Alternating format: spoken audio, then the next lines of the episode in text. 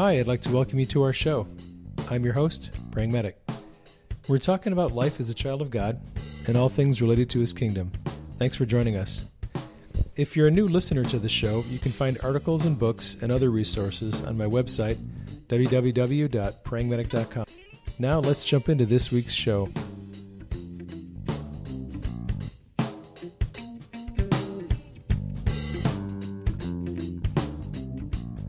I am very pleased to have today as my guest my good friend Steve Harmon. And after we talk a little bit about March Madness, we'll be getting into a discussion about healing and deliverance. So what have I been up to? Um, writing a lot. writing, writing, writing. Just getting all kinds of inspiration and stuff to write. How about those Bruins? Dude, I have more disappointment than you do because I was born and raised in Wisconsin, and the Badgers got so close to taking out Duke. I mean, they beat Kentucky in the you know the Final yeah. Four, and okay. then they lose to uh, Duke, and I was my heart was broken a little bit there. I, I, I wanted them to beat uh, Kentucky. I was like, yeah, please, please don't let them don't let them get that that streak. Don't let them win it all. It'll take away some of the the glory. Yeah. U C L A. The glory of, of John the John Wooden era Bruins. Yeah. I, I actually looked back this year at the incredible run that Wooden and the Bruins had in the seventies. It was ridiculous. Yeah. All the national championships and undefeated seasons. Yeah. That was crazy. Yeah, it was uh, he did something very few ever did. And it was it was his style of coaching, the way he did it. I have some questions here. I do have some questions. I actually created a list of questions, um, some of which I will use and some of them I probably won't. Some will probably get answered as I talk. So you've been doing a lot of pretty much full-time ministry, I'm guessing. Yes. Every day. Yep. Uh, how many how many hours a day do you, on average, do you minister to people? Probably um, about six to eight sessions a day with people. An hour each? Yeah. It's good that you put a time limit on it because otherwise it would go forever. Yeah, it can go forever. It can go as long as, I mean, you can go as long as, as you feel like doing it, but it, because we're humans and, I mean, we can only take so much and the person can only take so much and you can only take so much. You That's that's a lot, I think, how a lot of people get burnout is because they they overextend themselves to, to do it wisely. There's so much that needs to be done. And they go, okay, well, if we just keep doing this, we'll, we'll get this done faster, but you won't last if you try to keep pushing it too long like that. Yeah, that's a problem that I run into quite often. I run into that with a lot of different things. I get just get overwhelmed.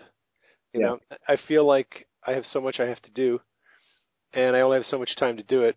And uh, I, I do let myself get overwhelmed from time to time.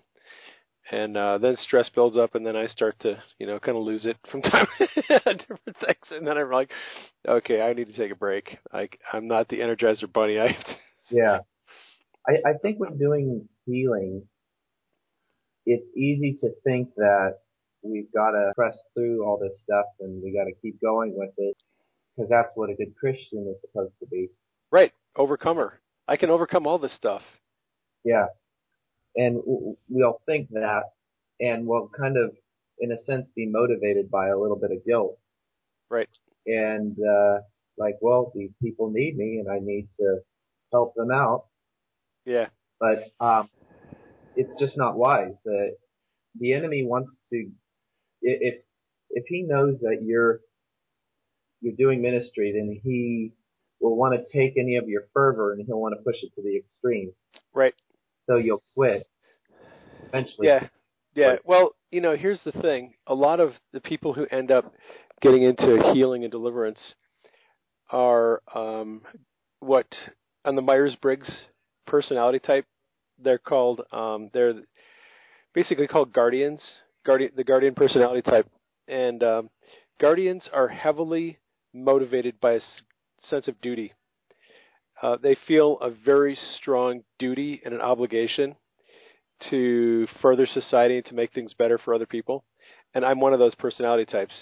And people who are very duty-bound, are the kind of people who do this kind of stuff, do it well, but sometimes can't set boundaries, can't set limitations, and end up just getting burned out. Yeah, I don't get guilt. I don't feel guilt like I used to if I can't meet with every person, or I can't I can't work with every person that asks. I just I'll be straight up with them, and I'll tell them I can't work with you right now because my plate's full. And yeah. if there's a point where it opens up, then I'll do it. But I won't overextend myself. I mean, there's times where I'll have open time, but I'm not going to fill that with with appointments. Right. I have to keep that open. You, you have, have to have some downtime and time for yourself. Yeah, you just have to. And I've started to designate like Fridays for myself as the time where I get to work pretty much on myself. Like the Lord's been pressing upon me to do some inner healing for me, and just stuff that I need to really focus on for myself. It was like he said to me, he said, if you, if you work on those issues, it's going to make what you're doing on a daily basis work a whole lot better. Yeah. So that brings up, that, that brings up my first question. Now, you and I have talked about this before, and this is something that is a hard nut to crack for a lot of people. They they have a hard time with this.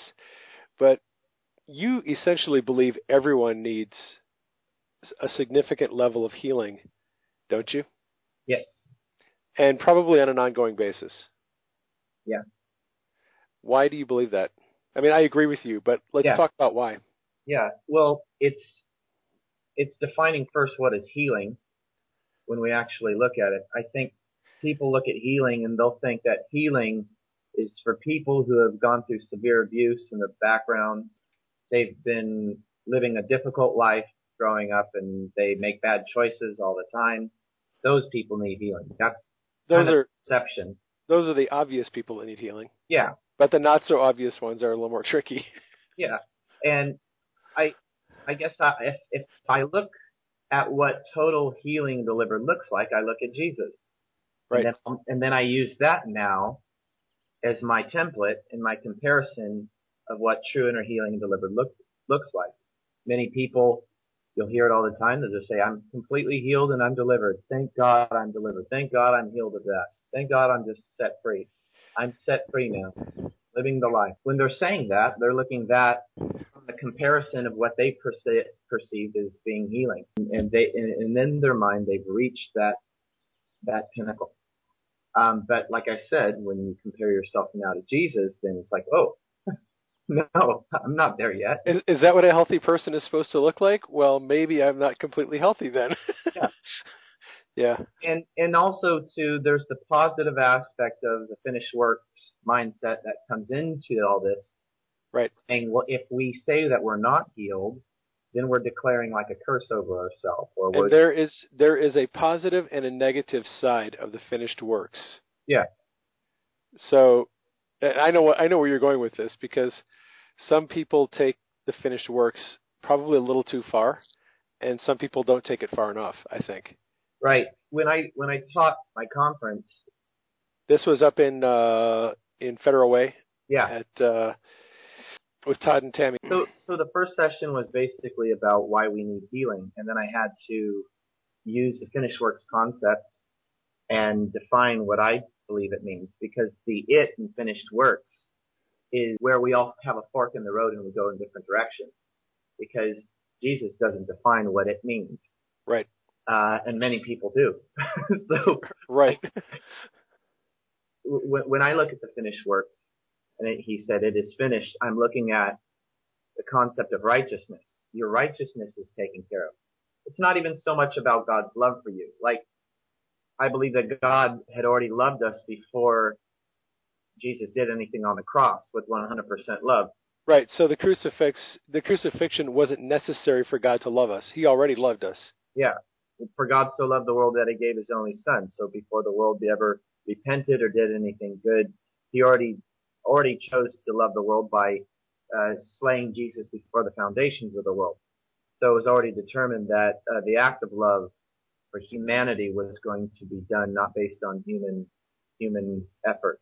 So so when the cross happened, what instantly changed is that righteousness was imputed on the people who were in the household of faith, who just believed on Jesus, being him being, you're the propitiation for my sin. I can't do anything. So I accept you as, as being that. And instantly righteousness gets imputed on you. You'll go to heaven and uh, you'll live for an eternal life from that point on. So righteousness is already done. You're already in right standing with God. You can go to the Father without anything. But the but the other thing that just didn't happen when that happened is your body didn't get instantly healed, and all your emotional issues didn't get taken care of. Right. And it, some people believe that that actually happened. Right. And I'm and I, and I'm still trying to use the logic in that. I know. It's kind of like the the person I make a joke about this, where it's like they're dragging their leg and they go, "I'm healed. I'm healed. Can't you see it? I'm healed." I'm like, okay, I understand what you're doing. Word of faith, trying to bring up that that that bag again, but the finished uh, works. Yeah, it's all done. It's all finished. I'm, I'm healed. I'm dragging my leg. Okay, yeah, just keep. I know. I, I there are people. It, you, it, it it works, but it re, there's a reason why it works in some contexts, and there's a reason why it didn't work in many other contexts. We already saw this in the Word of Faith movement. It already happened. People were already doing the same thing, saying the same thing. And it had a huge fallout because many people tried doing that for years and years, and they got really disillusioned and angry and hurt over it. Yeah. Um, because that is something Scripture never said to do. It never said to declare yourself that you're healed. I, I know we're taking by your stripes we're healed, but it never says in Scripture, any among you are sick. Have somebody from the church come over and explain the finished works message that you're already healed. All you got to see that you're healed and set free, and just keep declaring that over and over, and that will make you healed. It doesn't say that anywhere. I, I think. It, are you sure that's not in Fourth Peter chapter two? Yeah. So, because it's worked with some people, we've made a huge religion out of it. Uh, right. Or, uh, theology. Right. Sorry. Yeah. Uh, but. But that's the problem is, is that we, we, people will see results from methods, and then they make this blanket statement that it's going to work for yeah. everybody else that way. So let me ask you this. Um, I got an email, and I get a lot of these actually. The lately, in the last few weeks, I've been getting tons of these emails from people who are wondering, you know, why they haven't been healed in light of the fact that, and this is how the, the letter usually goes. I've repented of every sin I can think of. I've gone through SOZO. I feel like my emotional healing has been completed. Um, I don't hold any unforgiveness towards anyone. I've forgiven everybody I can think of. I've had, you know, three hundred people pray over me, and I'm still not healed. What's wrong? This is the big question everyone's asking, and, and I get this all the time. Uh, and with one woman who recently sent me a message of this nature, I said, uh, well, let me ask you one question. Do you have any memories from your childhood that are disturbing, painful, or cause emotional problems? And she wrote back and she said, well, actually, no. My conscience is completely clear. I got completely emotionally healed. Everything in my life is great. And uh, Jesus has healed me completely. How do you respond to something like that? Um, I go, have you ever gotten ticked off lately? Have you ever gotten offended by somebody? Did somebody say something and all of a sudden you got really ticked off because of the way that they said it to you? Well, why do you think you got angry when they said it to you that way, and they said it to somebody else that way, and they didn't get angry? Why did you get angry that way? And that'll tell you your answer of why there's something there that you haven't seen. Right. Uh, when Jesus says uh, you shall know them by their fruits, he's, you know, the scripture says, uh, You know, he, he talked about um, there's a way that seems right to a man, but in the end leads to destruction. Leads to death. Leads to death, yeah. There's other scriptures that make the point that we think we know our hearts. We think we know ourselves, but we don't. Right. As good as we think we do. I mean, right. We know ourselves to an extent, but some people will be in more denial than others. And, and some people, it's not necessarily the issue or the issue of being in denial. Sometimes it's just not knowing how to recognize things. Right. Like like what I said, we we kind of write off being irritated as, well, everybody gets irritated over something like that. Anybody would be that mad. Okay. Jesus wouldn't get that mad though. Or right. He wouldn't get mad at all. Okay. If he is the standard and he wouldn't respond that way, why are you responding that way? Yeah. And, and I think that's, that's the key thing that I'm noticing is, you know, in my own life, I get offended at certain things and I'm still working through in my own soul and my own spirit why it is that I take offense at certain things. Why do they trigger a response when other things don't? Why does this trigger a response and that one doesn't? And I know that I think a lot of that is because I've got some soul wounds and some, you know, fragments and maybe a couple of altars who are down there hanging out, being offended, being triggered whenever these things come up, whenever these issues come up that are related to things that have happened in my past, and I have not been healed of them yet. And uh, I think with a lot of people, they are a little reluctant to admit that they've got either a reluctant to admit that they've got these issues that, that you have yet to be dealt with, or no one has actually explained to them how this operates. Right. Sometimes it's an issue of pride. Uh, we don't like talking about that, but a lot of times we want to have an appearance of looking pristine. And pride is, pride is a real ugly word in Christianity, but if you look at why we operate in pride, pride is a, a defense mechanism. Pride right. is there because we're hurt. There are some things that we've seen that we don't like, and pride is a way to cover that. Right. Pride is a way it, it allows you to sweep your dirt under the rug and pretend right. it's not there, essentially. Yeah, because it's painful. I don't, I don't want to look at it. I, I, I don't want to or see that I have flaws, that I don't operate perfectly in areas. And it hurts, so I'm going to cover it with pride. I'm going to use pride as a, as a way to, as a way to, to, to keep it hidden. When we see people operate in pride, it looks really ugly. But if we see it from Jesus' perspective, it's just like any other problem. And, and you still would want to have compassion on a person who is operating in pride. It's just that sometimes you have to work a little different when, when somebody is working in that pride. Um, but, pretty much the reason why people are working in pride is because they're trying to cover up hurts, things that they're ashamed of, things that they don't want to even look at. It's just a defense mechanism.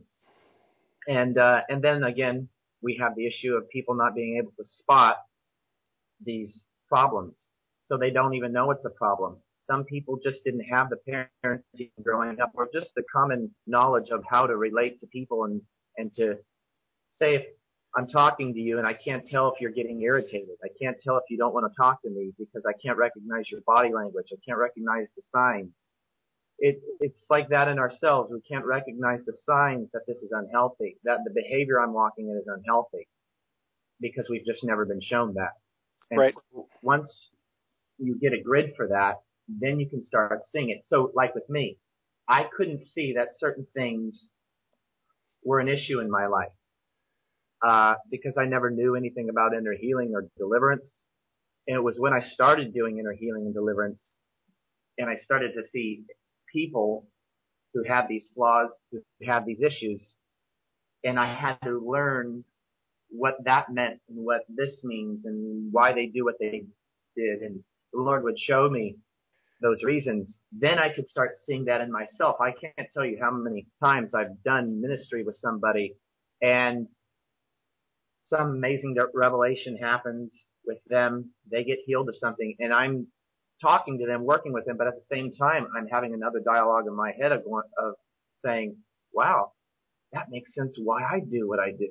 Exactly. Exactly. It's crazy, isn't it, how when you start working with people who have these issues, all of a sudden you start connecting the dots in your own life and realizing, wow, that's why I react this way. That's why I, it's really amazing. If you're if you're open to it, if you're open yeah. to, you know, the Holy Spirit sort of shining the light on your life as well as theirs, it's really yeah. it's really cool.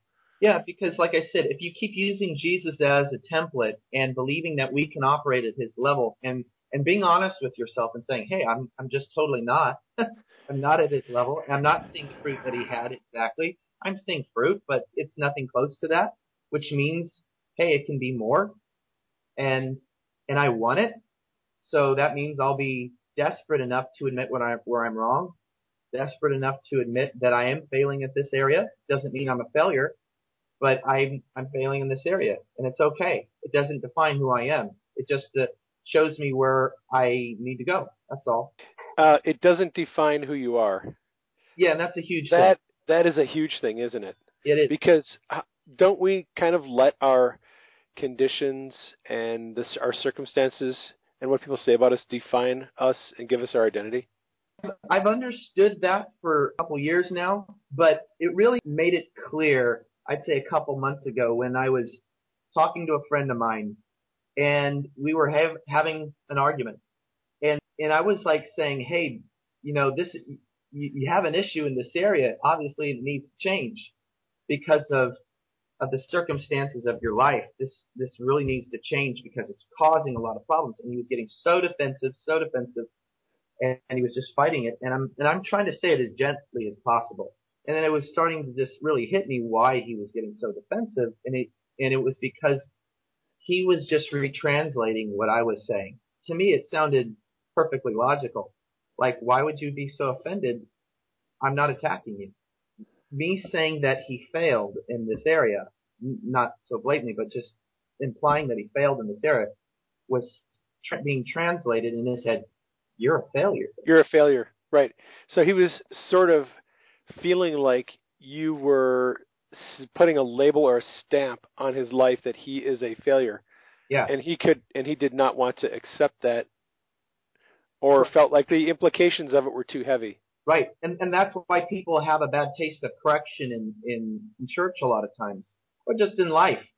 Uh, because we look at uh, correction as, is meaning you're defining us. You're defining right. who I am. It doesn't change your identity. I mean, we know, we, we should theologically know that, but that's how it gets misconstrued in our head. So when we take, or when we look at correction, we just go, oh, you're attacking me. You're, you're, you're coming at me. You're trying to hurt me. You're trying to just tell me that I'm something that I'm not, which is, which is what the enemy's doing. That's, it, it's a demonic spirit in the person telling them that. You know what they're saying? They're just telling you that you're not good enough. You are a failure. And, and, and so don't stand for it. Don't stand for it. Fragment hears that. Part in them hears that. And they fight back. They fight back no, because they're fighting for their identity. They're fighting for the identity because the purpose for all of the soul children is to protect the core of the identity. In a way, yeah. Well, yeah, yeah. They're trying to keep them in a stable condition, and uh, attacking that would devastate them. That's why I had to change the way I spoke to my friend, and and bring that caveat in here, and, and, and I had to reframe my correction, and I had to make make it very clear that it didn't define him as who he is. So I said, hey, just want you to know, you failed in this area, but it doesn't mean you're a failure, and it doesn't mean that I think that you're any less of a person in my eyes that way. You're still an amazing person. You're still an awesome Christian. This is just, you just messed up here. That's all it means. Do you think that a lot of people have a hard time looking into their lives and seeing the mess that's there for what it is, because they feel like if they admit that their life is a mess, then they're going to have to somehow believe that Jesus did not accomplish what he should have done on the cross? Yeah, there's that too. There's a lot of things that it can mean. So there's this fear that goes along with it. Like I said, all the implications of what that corrective word means to them just goes erratic in their head. You're, this is what you meant by that statement. You don't like me. You, you're saying this because you don't like me.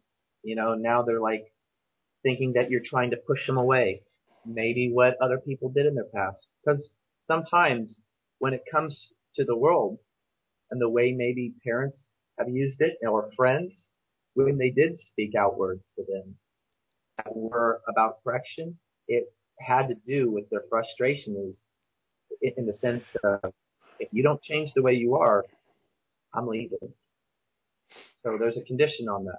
Like, if you don't change the way you are, you're, I'm leaving. And I, I can't tell you how many times they've been defined by, by those things where I've had, I've had people that said, uh, one of my friends, his dad had said to him, you know, you're, you're trash. You're, you're nothing to me. And, and he said when he was a little baby, his dad put, took him and put him in the trash just to be funny, just to show him, you know, that put him in the trash.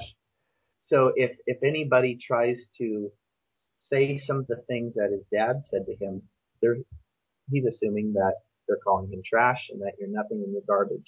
You have no value. Right. Because more than likely at that point in his life, because he was such a small child and didn't understand what that meant, he probably formed an altar or a fragment that responded to that particular incident. And whenever somebody called him trash after that, he had that same response. And and that's, I think, what's going on with a lot of us. When your parents say, if you don't do this, I'm going to do that. As as a child, you don't understand how to deal with that. So you develop this response, this reaction. You you know, sometimes create fragments and altars.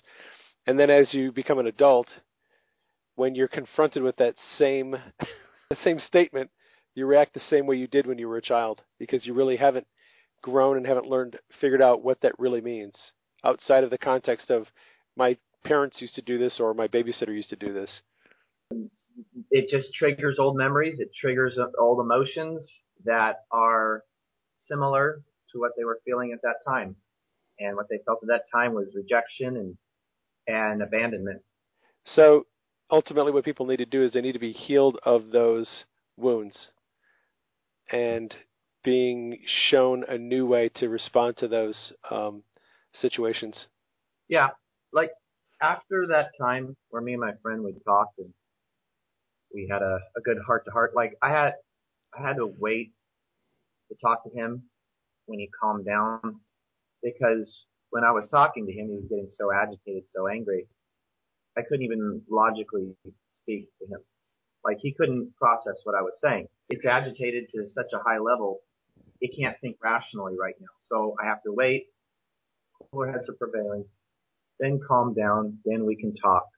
And I had to change the way I spoke because if I'm getting irritated too, the tone of your voice will trigger things. I, I can't tell you even even when I do um, inner healing with some people, say if I'm being really firm and I'm saying, you need to do this, and I'm speaking it like that. You know, you need to you need to take this word and repeat this and say it like this. Then they're going to say, why are you yelling at me? Why are you right. yelling at me? Your tone of voice reminds yeah. them of someone who spoke to them like that. Right. And so they're that they're thinking you're you're hating them or you're you don't like them or something like that. So again, just calm yourself down, very, you know, eloquent. And the better you talk, the better results you'll get. Yeah. Uh, so like with him, I calmed down and just said, hey, that's not what I'm saying. This is what I mean. And then just slowly. Part of the thing is, is that you're going to want to want to control yourself when you talk. Just remember, make your words come out slowly. Make them come out slowly. Don't make them come out fast. And, and then and bring the tone down. Don't don't speak louder. Don't try to talk louder. Wait for them to talk. Don't talk over them. Those are some basics that I think would help a lot of people's communication and relationships if they learn to operate like that. I've had to do it. I mean, there's many times me and my girlfriend over the years, we'd argue and she'd get angry. She'd start talking louder and then I'd start start talking louder. And when you talk over each other, it just escalates. Yep. So I, I hated the irritation of getting angry when I would argue. And so I, I had to force myself to just control myself. And I'd talk in a real monotone, controlled, slow pace when I would speak. And it would help me. It, I don't know if it would help her, but it would help me. Because then I could think better. I could think better, and then I wouldn't say things that would be so irrational. It's when you let your emotions take over, and that fragment can come up, right? And then you you give way to it, and then you say stupid things. That then you you're liable to say anything. Yeah, because you're not in control anymore now. right? You have a magic wand, and you can wave this magic wand and make any doctrine about God disappear. Which doctrine do you get rid of? Which is the doctrine that you hate the most? Of course, you know what that is. I do know what it is, but the yeah. listeners don't. Yeah, I know. Um, is God in total control? Right. Exactly. So God is not in total control. That's the, to me, that is the foundation. That is, if, if you're building a house and you have to put that slab of concrete down, that's the slab of concrete. So if if you have to change that slab of concrete, that means you have to tear down the entire house. Right. Exactly. It's a huge overhaul. It's because not, your entire theology and the way you view yourself, the world, and God is all built on that particular question: is God in control or not? Right. Everything comes down to that. And it will define the way you live your life, and it'll define how you see yourself. It'll define how you see the world in that, in that frame of mind. Because if you believe God thinks this way about you, which is negative, and that way about people, well, then you're going to take on the same tone as your Father in heaven, because he's the example. He's the leader. You want to be like him. So if he has a lot of anger issues, if he's got impatience, if he is merciless, if he is uh, irrational and erratic at times, well, then if he does it, why shouldn't you? Why isn't it not okay for you to do that or act that way? Right, because essentially we believe that we're being conformed into his image. Yeah. And if we see his image as a, a vengeful, angry God, well, then that gives us the green light to become vengeful and angry. Yeah. I mean, and that's why a lot of Christians act that way, is because they believe God's that way. It, they're, they are in the image of their daddy, their God, their Father in heaven. That's what they think he's like. So, I mean, I ha- if he acts out, why not me be that way? You know, when you see certain Christians out on the street with the megaphone, well, they look at they look at the Old Testament, and they don't look at Jesus. You know, didn't realize that Jesus never did any any of that. And even though Jesus is the image of the invisible God, and the prophets aren't the image of the invisible God, they're just the spokesman, but it doesn't mean that their actions and the way that they said it and the way that they did it were necessarily approved by God, the way that God had wanted to do it word word by word. They look at that, and then they emulate that, and uh, and that's why we have such a misconception of God in Christianity, because of a misdistorted image of who he is. The image is distorted, and I believe that's number one what the demonic goes after, is they distort his image. Before they even distort your identity, they'll distort his identity. Because if they distort his identity, then everything uh could be undone. Even if you have a good image of yourself and you believe God loves you, well, you're going to have difficult times in your life, and then you're going to come to that point that God's allowing this or causing this to happen to you, and that will really challenge, well, does he really love me? Does he really love me like it says in my identity? Is he really, uh, am I really his beloved child? Well, why is he not treating me like one? You know, so situations are going to challenge that, and the image of God is is definitely the most important thing. That is what I would want to attack the most, is is that theology. That, and that's what so, I do. So you wake up tomorrow, and the doctrine that God is in total control has been wiped off the face of the earth. What does the planet look like? Never thought about that. Never. It was Christians taking responsibility. Yeah. Christians taking responsibility for their own lives. Yeah, and and and actually not waiting around believing that God is doing everything, you know, magically. If God wanted to heal me, he would just sovereignly heal me? Yeah, all that stuff would start changing. And, I mean, yeah, it would be a drastic shift. Why don't you ask me uh, my other theology that I'd like to have eradicated? Okay, so that was number one. So you have one more bullet left in your in your magic wand, and you can get rid of another doctrine about God or the church. What is it? Okay, I'm I'm not afraid of losing friends over this. Uh, this is why I talked about it recently. Uh, it's the eschatology. And I'm not an eschatology buff. Uh, that's why I don't really, I don't get into eschatology. But I will get into eschatology when I believe that it's stopping progress in the church and in the world. Right. I, my ultimate goal in everything is to see the earth transformed. I want to see it transformed for the kingdom. Wait a minute. Wait a minute. Wait a minute. Are you, what are you trying to do? Say like we should make Earth like heaven or something? Kind of like that, yeah. So radical. Radical, yeah. You know? So I believe that that is what this is all about. And it, it, it blows my mind that Christians, that there are Christians out there that believe that's a heresy. I mean, well, okay, it doesn't blow my mind. I mean, it blows my mind that they would not think about the logic behind that, that they wouldn't even really think why that it would be such a bad thing, even if it was a heresy, you know, hypothetically. But um, it came up, I think, the whole dominion, kingdom, or what is it, kingdom now, whatever. You know, it, it came up because what it does is it opposes a certain eschatology. Anytime in the evangelical world where these theologies get challenged, it will get the label heresy. And and if you look at what heresy really is, heresy is a consensus disagreement on something. You can't really define uh, – there's no – well, actually, there's no – There's no book or no judge that can really say, hey, this is what true heresy really is. It's more of a consensus thing. It's right. What the majority believes. Back in the back in the early church, when people rose up and had weird doctrines about salvation and, you know, the, the church and all this stuff, church elders and councils would meet and they would essentially debate and discuss and and vote and say this is a heresy because it doesn't line up with all this other stuff. And that's sort of the where the idea of heresy came from. Right.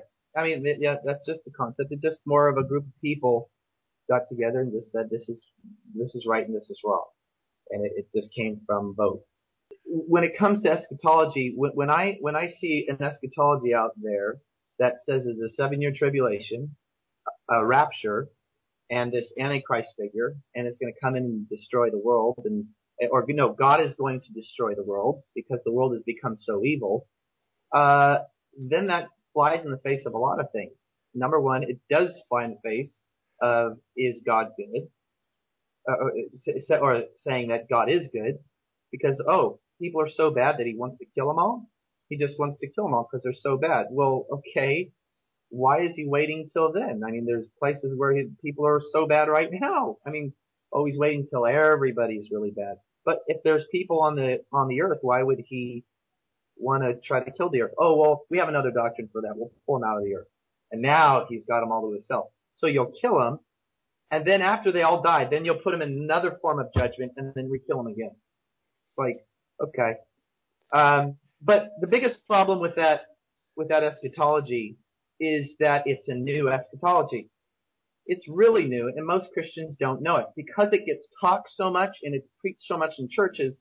To the unlearned Christian, they're thinking that this has been around forever. It's it's only been around for a short amount of time. It was devised in the eighteen thirties by John Darby. He created this eschatology. No church father ever believed any of this. None. Nobody. They believed that Jesus was going to return again, and they were waiting waiting for Jesus to come again. John Wesley believed that all this stuff in, in Matthew twenty-four and partly in Revelation already happened. That's why the Methodist movement was all about saving souls, because he believed that the world could be transformed by the time Jesus returned. The same thing with uh, Charles Spurgeon. He believed this, that everything, Matthew twenty-four, the all the discourse, this all happened.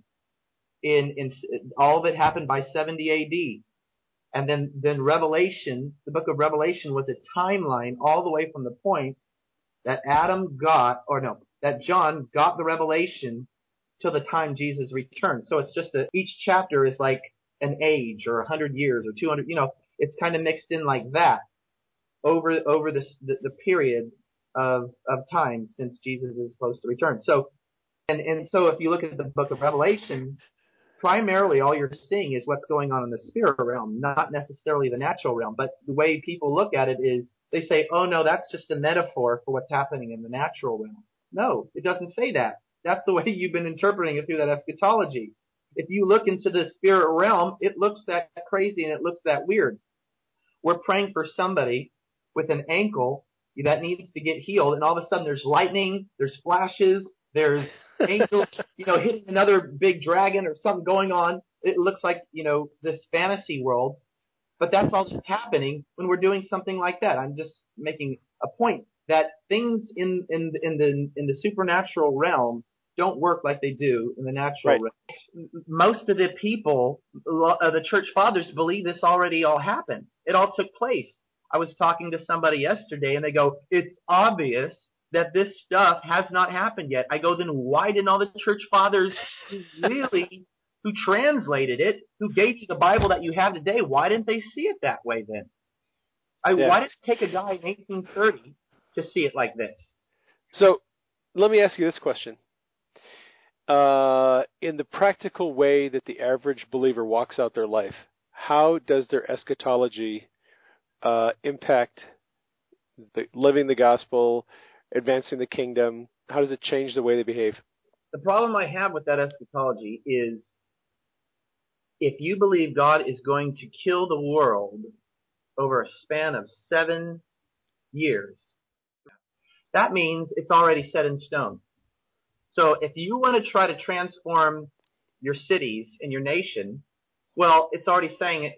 Good luck. It's already not gonna ha- not, not going to happen. Thing. Yeah. To me, that is, sounds like a doctrine of demons. That sounds like demons wrote that in there. I mean, it sounds like a perfect propaganda tool. So you're saying it's demonic eschatology? It it, it sounds it, it sounds like it. Let me give you. I'll give you some more examples in a minute. But the point is, it's it's like, what does a, a, an opposing army do to the other group that they're trying to conquer? They demoralize. Fly, yeah, and they drop in propaganda leafs right. or uh, pamphlets and, and and tell you a bunch of lies, so it'll discourage you, so you won't want to fight. If that's really what that eschatology is doing, it's like saying this: "Hey, I know you're playing this game, and uh, you guys are down by three runs, three points. But I just came back from the future, and I already saw that you guys are going to lose. You're not going to go out there and give one hundred ten percent because you know it's it's it's vanity. It's all it's it's for nothing. Why even try now?" I mean, it makes perfect sense. And I said, I go, if I'm what I'm believing is wrong, and all the other church fathers are wrong too, because many of them held to what I'm, I'm believing, do you think Jesus is going to say, "Hey, Steve, how dare you not believe that the seven-year tribulation and the rapture and the Antichrist concept is not true? How dare you?" Is he going to, is he going to kick me out of heaven? Or is, am I not going to go to heaven because of that? Or is he going to be really even disappointed with me because I showed that I didn't believe it by going out there trying to transform my city? I mean, that that's ludicrous. I can't go out there and, and want to try to fulfill the Great Commission by transforming people, discipling nations. I mean, that that's what Jesus wanted us to do. I'm just doing what he said to do. I go, why fault me on what he said to do? He didn't say to sit in your house, do nothing, wait for Jesus to come. I mean, be ready. Oh, yeah, okay, that's the thing. Be ready. We got to be ready. What does being ready mean then? Because I, what I saw being ready meant was doing what the apostles were doing and the disciples were doing in the book of Acts. That's being ready. And then going out and transforming nations, going preaching the gospel to all people, healing the sick, casting out demons. That's being ready. And and and and and, and fellowshipping, you know, doing whatever, being ready.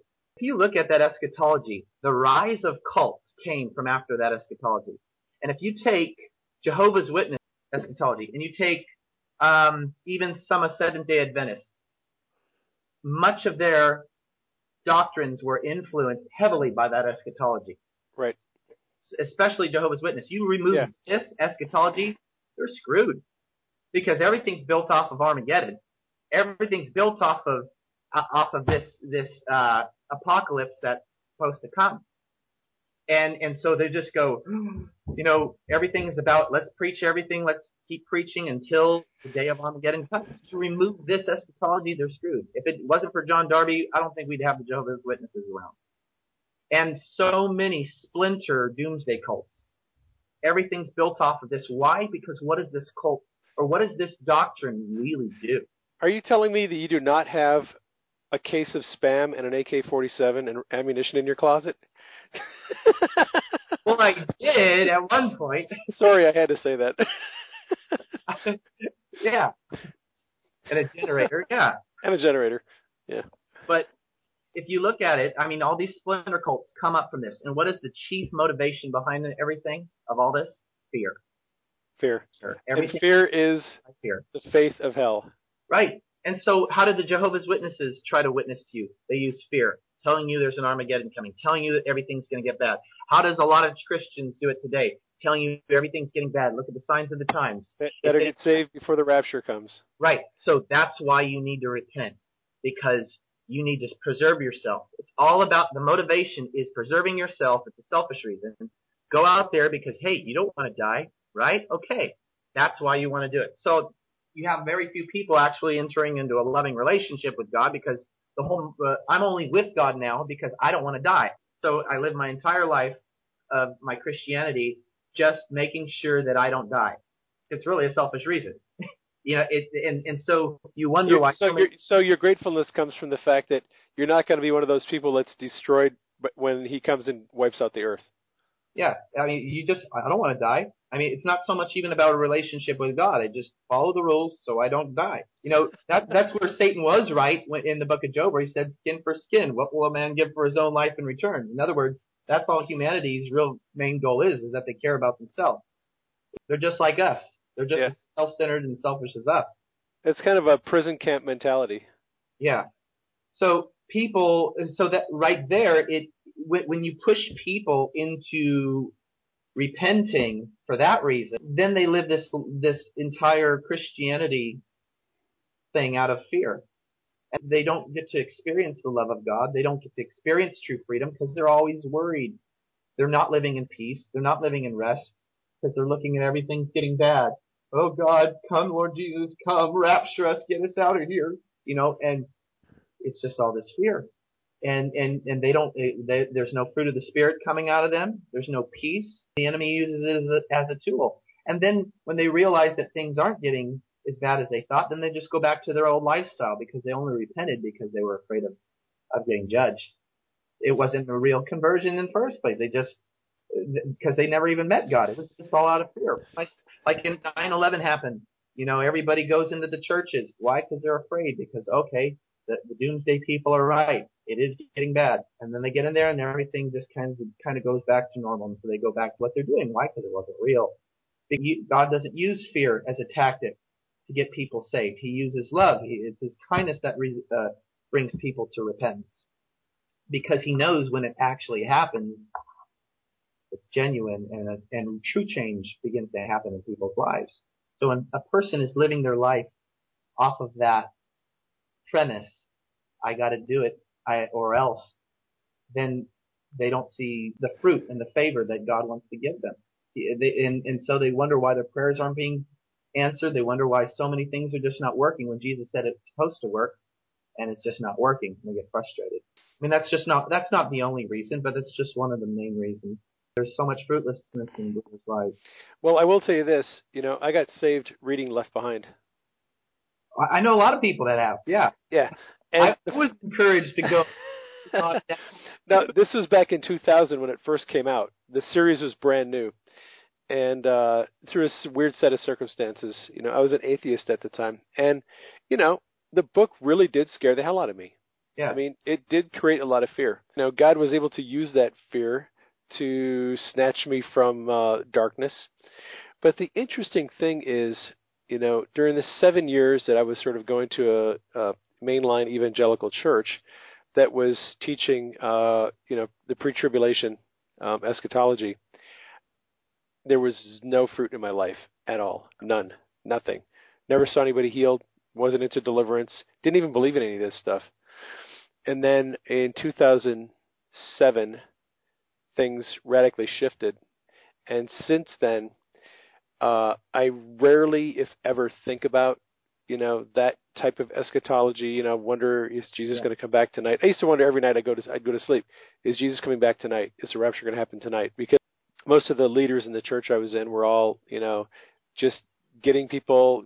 Most half of the sermons they gave were basically end times briefings on what's going on with Israel, why this covenant's going to be signed, why the yeah. you know why the Antichrist is probably alive right now, and why he's building up power and all this stuff. And so the whole narrative of that, of the church that's involved in that dynamic, really has nothing, no need at all for building and advancing the kingdom. And once I got out of that, once God basically closed the door on that part of my life and said, look, I don't want you going to these churches anymore. I have a different plan. I have a different thing I'm doing.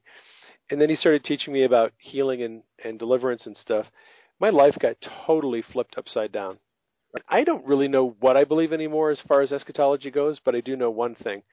I know that uh, as long as I focus on the kingdom that I believe God is building through us, that he has given us the um, the mandate to establish and advance the kingdom and destroy the kingdom of darkness, I am not only loving my life as a believer, I, I love, you know, kicking the enemy in the ass every day, getting up in the morning and going, somebody is going to get a butt kicking today. So if there's a demon, if there's sickness around, they are going to get hurt today. Um, I really am having a good time teaching, training, equipping, getting some people set free, just taking it to the kingdom of darkness. I mean, you know, the, the kingdom of darkness has wrecked so many people's lives. And I don't know, I, maybe I have some sixth sense of retribution. I just like giving it a little back to them. Yeah. Well, uh, I remember I had somebody else that said, you know, they got saved through the Left Behind series. And, um, and I said, okay, I mean, I got, the way I recommitted my life was through somebody I totally disagree with, their theology. so, um, so they go, see, God uses. I go, yes, God can use anything. I go, I know people who got saved because they went to the Mormon church first. Okay, so, uh, so does that mean that the Mormon church is right? No, I'm just saying that God will use certain things. I've seen people get uh, where, where they see demons or they go to hell and they get saved because of that, because it pushes them in, a, in an area. That doesn't mean it's it's the best way. The good is the enemy of the best. Right. And, and, and so my point is, is that there are better ways to do this. There are better ways to get people into the kingdom. That we don't have to, because like I said, you and me and other people are the are the exception, but there's many that didn't make it. There's many that did get in through fear and then fell all the way back because it right. never stuck. And and we, and we're we're luck, lucky that we actually went to the other side in that in that process, but many just don't. And I've seen people that live their Christianity out of fear, and they go because. When you're living it out of fear, it's again, it's all about works and rules. And then you realize you can't do this anymore. And then you go, screw it. I'm just going to go off into the world. It, it was it was tougher being a Christian than it is living in the world. You know, one of the things that I, I noticed a lot when I was in the denominational church was there was all, everybody was always questioning your salvation. If you said something, believed something, did something odd, your salvation was always up for question. It's like, you know, are you even saved? Yeah. Like, what kind of people go around doing that? Yeah. I, I don't know. It, and, and that's why they're trying to every week. It's like, I got to follow these rules to make sure I stay safe to do. That's what they mean by this Christian life is tough, is because I have to follow these rules to maintain my righteousness and my salvation. And, and, and the enemy puts that on you because fear is your again motivator to, to, to, to stay in line, to stay obedient to God. Don't get off the hamster wheel. Yeah, just keep doing that over and over, and eventually you'll get tired, and, and unless you get thrown into the other world of grace, and you and you realize, oh my gosh, he's he's not a dictator like I thought he was, and Jesus did finish my righteousness. Uh, just on that that topic of eschatology, if people want to believe that, fine. Okay, again, it's all all eschatologies are theories. The thing is, though, don't let it stop you from doing what Jesus said to do. He said to right. go to nations, to preach the gospel, disciple them, heal the sick, cast out demons, lay hands on the sick. If you can do that and still believe that and and go to San Diego or or San Francisco or New York and come there with a motive to change the city and die trying, hey, go ahead. Believe that. That's eschatology all you want. Just don't let it define your lifestyle, which is what I hate of that eschatology. It defines your lifestyle. It defines many Christians' lifestyle, and they don't have the motivation to go out there and change things because they already believe it's going to get worse and it can't get better because they one hundred percent believe that this eschatology is a fact. It is not a fact. It's a it's it's a theory. Yeah, and and that's what I that's you know the take home message I think for people is they need to realize it. There are probably thirteen or fourteen different significant eschatological views out there that you can embrace. You know, yeah. um, amillennialism, uh, pre-tribulation. Uh, you know, there's uh, partial preterism, total preter- preterism. There's all these different views, and they're all theories. Um, what I have studied all of them, and what I came to the to believe and realize is all of these different views of eschatology uh, are, are biblical. They all have scriptures that back them up. However, they also all have huge holes in them where you can pull in other verses from scripture and pretty much just destroy any one of them. Yeah. Um, it, it's really it's very difficult to pick one view of eschatology that's that is scripturally the best because they all sort of you know have to. Eventually, you end up doing these uh, gymnastics where you have to say, well, you know, yeah, that's true about this thing, and you have all these really good uh, objections to my to my theological view, but you know, it's still the best view that's out there. I'm still looking. I actually have developed kind of my own view of eschatology, um, which is a little bit weird, and I'm not going to go into it here. I have really de-emphasized eschatology in the last five or six years. I don't talk much about it. I don't write much about it because God doesn't speak to me much about it. What he does speak to me a lot about is advancing the kingdom, uh, going out there and healing the sick, raising the dead, casting out demons. That's the stuff that I tend to focus on more yeah. and more. I, I, eschatology to me is is such a minor issue. Yeah. For me personally, I really don't even like to get into discussions about it much. Yeah, I, I for me, I, I haven't talked about it in all my times. So like when I've wrote, written on Facebook, I only talked about it in the last year because I realized I'm talking to a lot of evangelicals. Yes, you are. You're you're reaching you're reaching Christians for Jesus. Yeah. So I'm having, and, and I, and for weeks and weeks and months and years, I talk about getting, I, I try to motivate Christians to go out there and do kingdom work. Nobody, but very few are going to do it. And I'm going, okay, what is the linchpin holding some of these people back? And one of them is that eschatology. So I'm going, oh, I haven't talked about it. Nobody knows what I believe on this. So I'm just going to preface it for two weeks. And then I'm going to just start hitting it and hammering it. And I'm going to only do it one time um, because, like I said, I like I don't have a, a set view on it. I just I, I, I have a casual view that I take on the issue um, in light of supporting the belief that the world can be transformed. That's what I'm that's what I go after. It's trying to motivate Christians to believe that we can transform this planet. I mean, if if I see that my actions can transform the future of somebody else's life, why in the world can that not be to the state of this planet? If if non-believers are transforming this world in the negative, why in the world, if Christians rose up, why in the world can't they do this?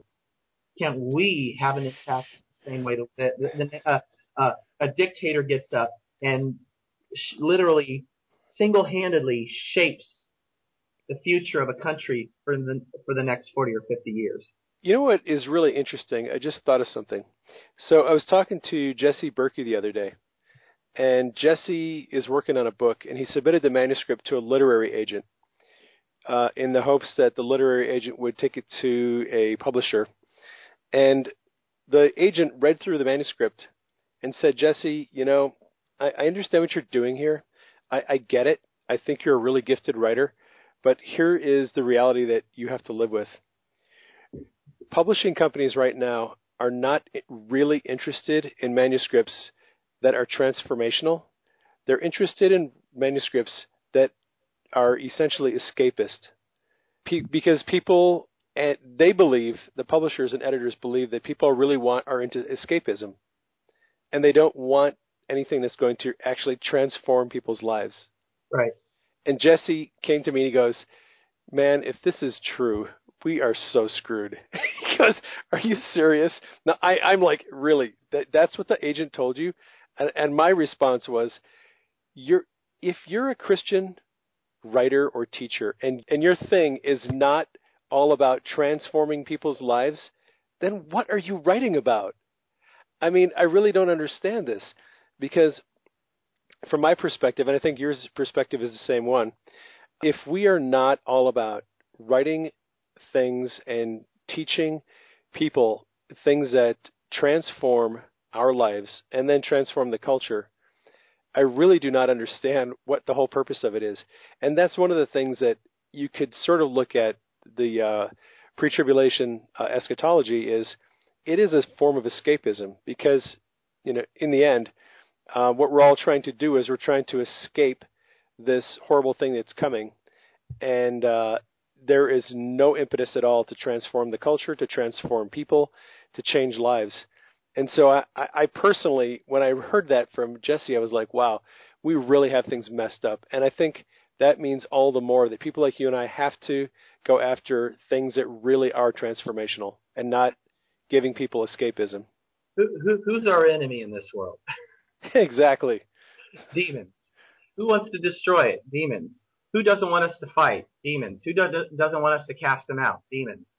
What do they not want us to do? Transform what they've been trying to transform. I mean, it's not rocket science. I mean, figuring out why they would just want us to give up, want us to quit so they can have control, so they can do what they want to do. This is part of the process. You and I had talked about you kind of getting more into teaching about some inner healing and deliverance things. Do you have any plans to in the future to uh, get into some of those subjects? Yeah, uh, I was. I have been contemplating on talking about the demonic again. I'm trying to figure out how to broach it again. We got a lot of new followers, so when I list, when I try to talk about this stuff, I usually will prep, do some prep, uh, lay some groundwork. Yeah, so they don't get freaked out and run away real quick, you know, because I'm. I want them to listen. I want them to hear. I don't want everybody to just run away. If, if I'm already speaking to people who already knows this, then that's, I mean, that's not for them. I wanted to get for the people that don't know a lot of this stuff and, and, right. and would be open to it, just to consider the fact. I know there are people who are changing, and I, I it, it encourages me to hear that, that what I say does have an influence on them. It lets me know, okay, what I'm doing is working. That's my goal. It is to influence, to get them to take action, to do something. Uh, I, I want to start talking about this more, and I, I, I definitely have been thinking more about writing a book. And I think if I if I did get the book and get uh, or had a chance to to really get all that down, and I, I have more of a structure now how I want to do it. I want to get that out as soon as possible. It's like we were talking before of, of a starter guide, of just getting people to know the fundamentals of it. And I have.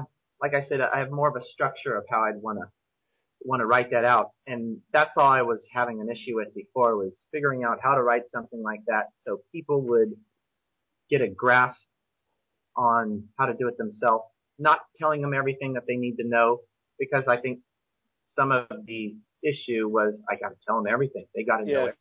And you can't tell them everything. You give people the basics, and they're going to learn a lot of it on the way as they do it.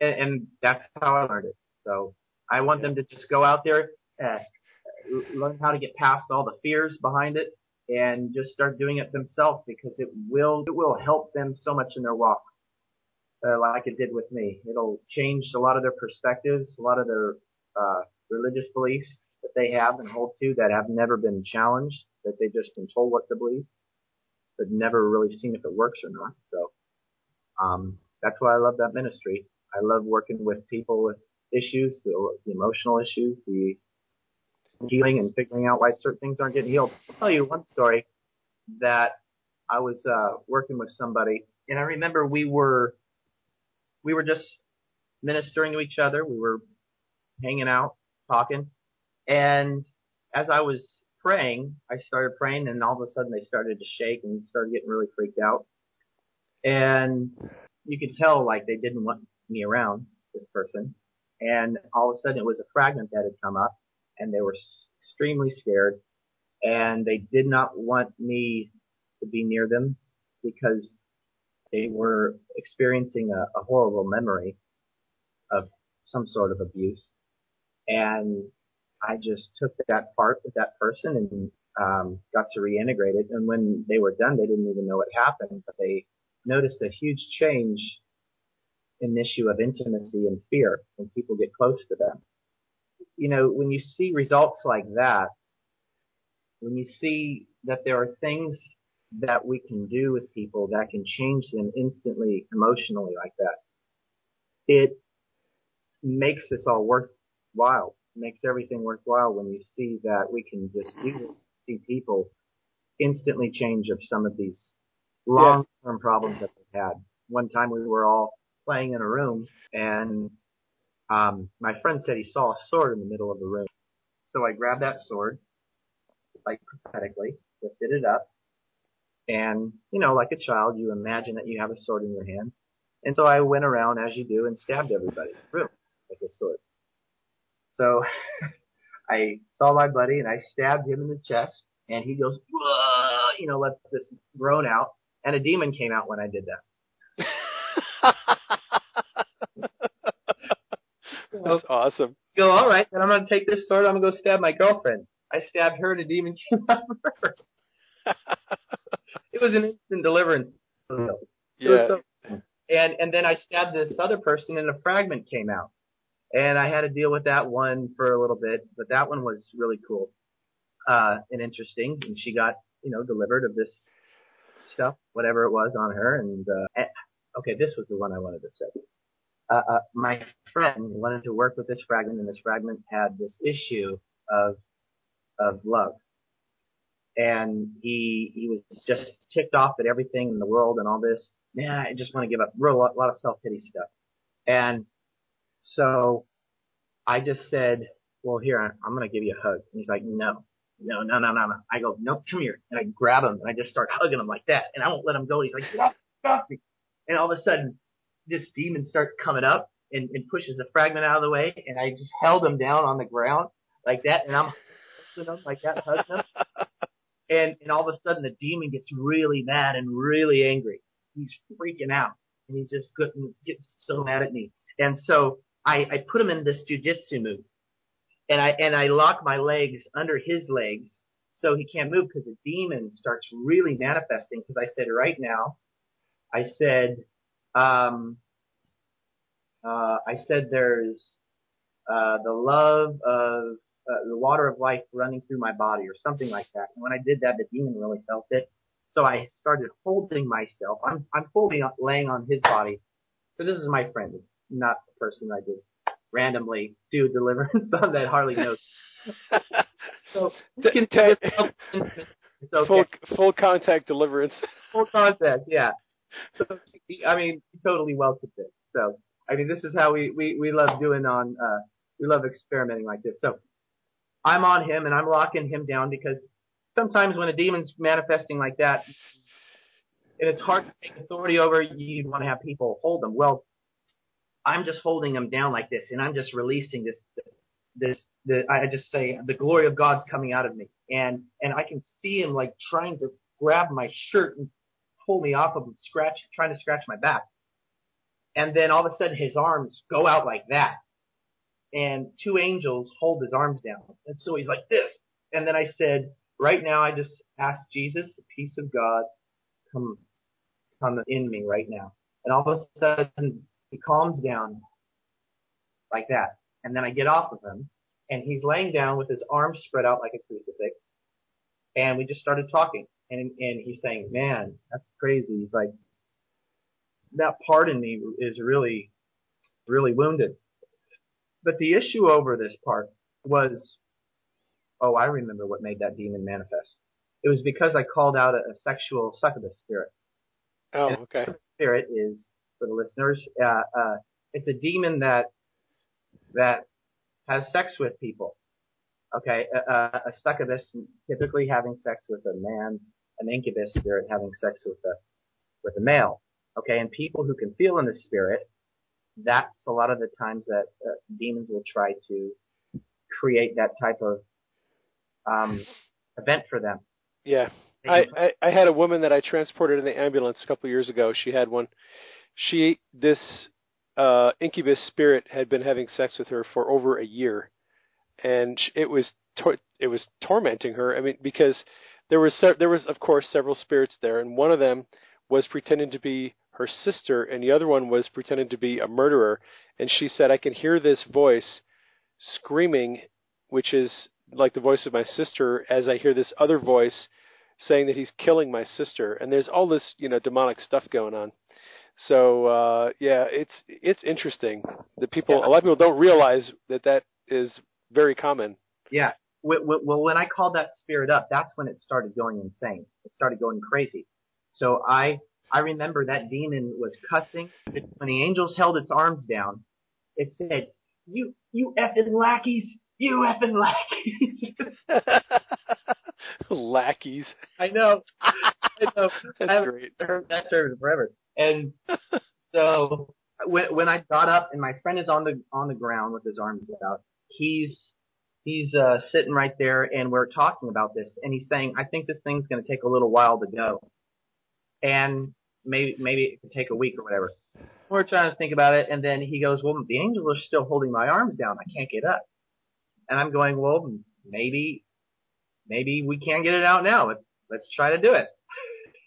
So I got back on on him again, put him in the same hole, and I said, "All right, let it go, Jesus."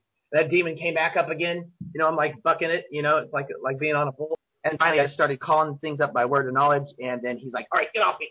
And then the angels let him up, and then he just starts stuff starts coming out, and uh, and that really changed him that night. Uh, he hadn't felt freedom like that in in a long time. Yeah, it, it was just a bunch of stuff that came out, and then we oh when, when we were done, I had the fragment come af- up after we got rid of those demons, and then the fragment, who had had all the self pity and anger and all this stuff, was transformed after the demons were gone. Because sometimes what demons will do is, I'm not saying that they're literally doing this, but like, imagine having wires being stuck in your head, and all of a sudden it's feeding in chemicals and it's changing your behavior. Well, once you remove the demons, a lot of times I've seen it where the fragments change their behavior almost instantly, like the person would.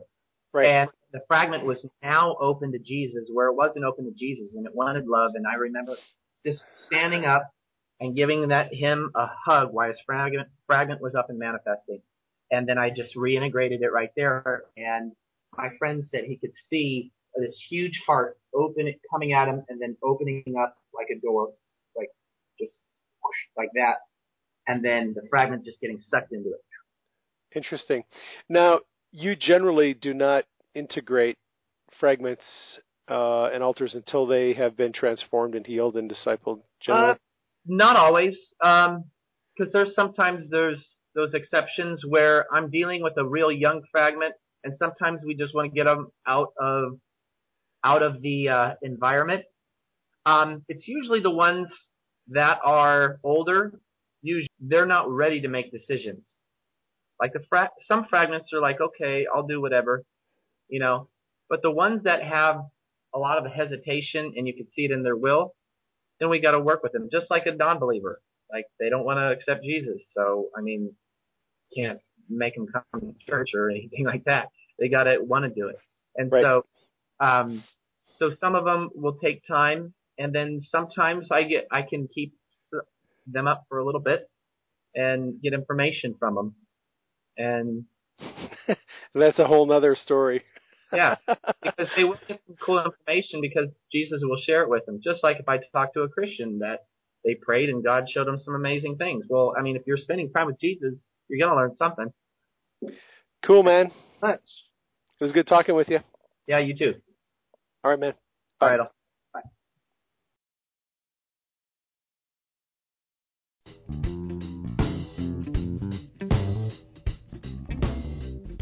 Well, folks, that is our show for today. I hope you enjoyed it. Thanks for dropping by. If you're new to the podcast and you haven't been to my website, you might drop by and check out the articles I have there. If you have any questions or comments about this show, you can contact me at admin at praying medic dot com. That's A D M I N at praying medic dot com. I'd like to thank you again for dropping by. I hope you enjoyed the show.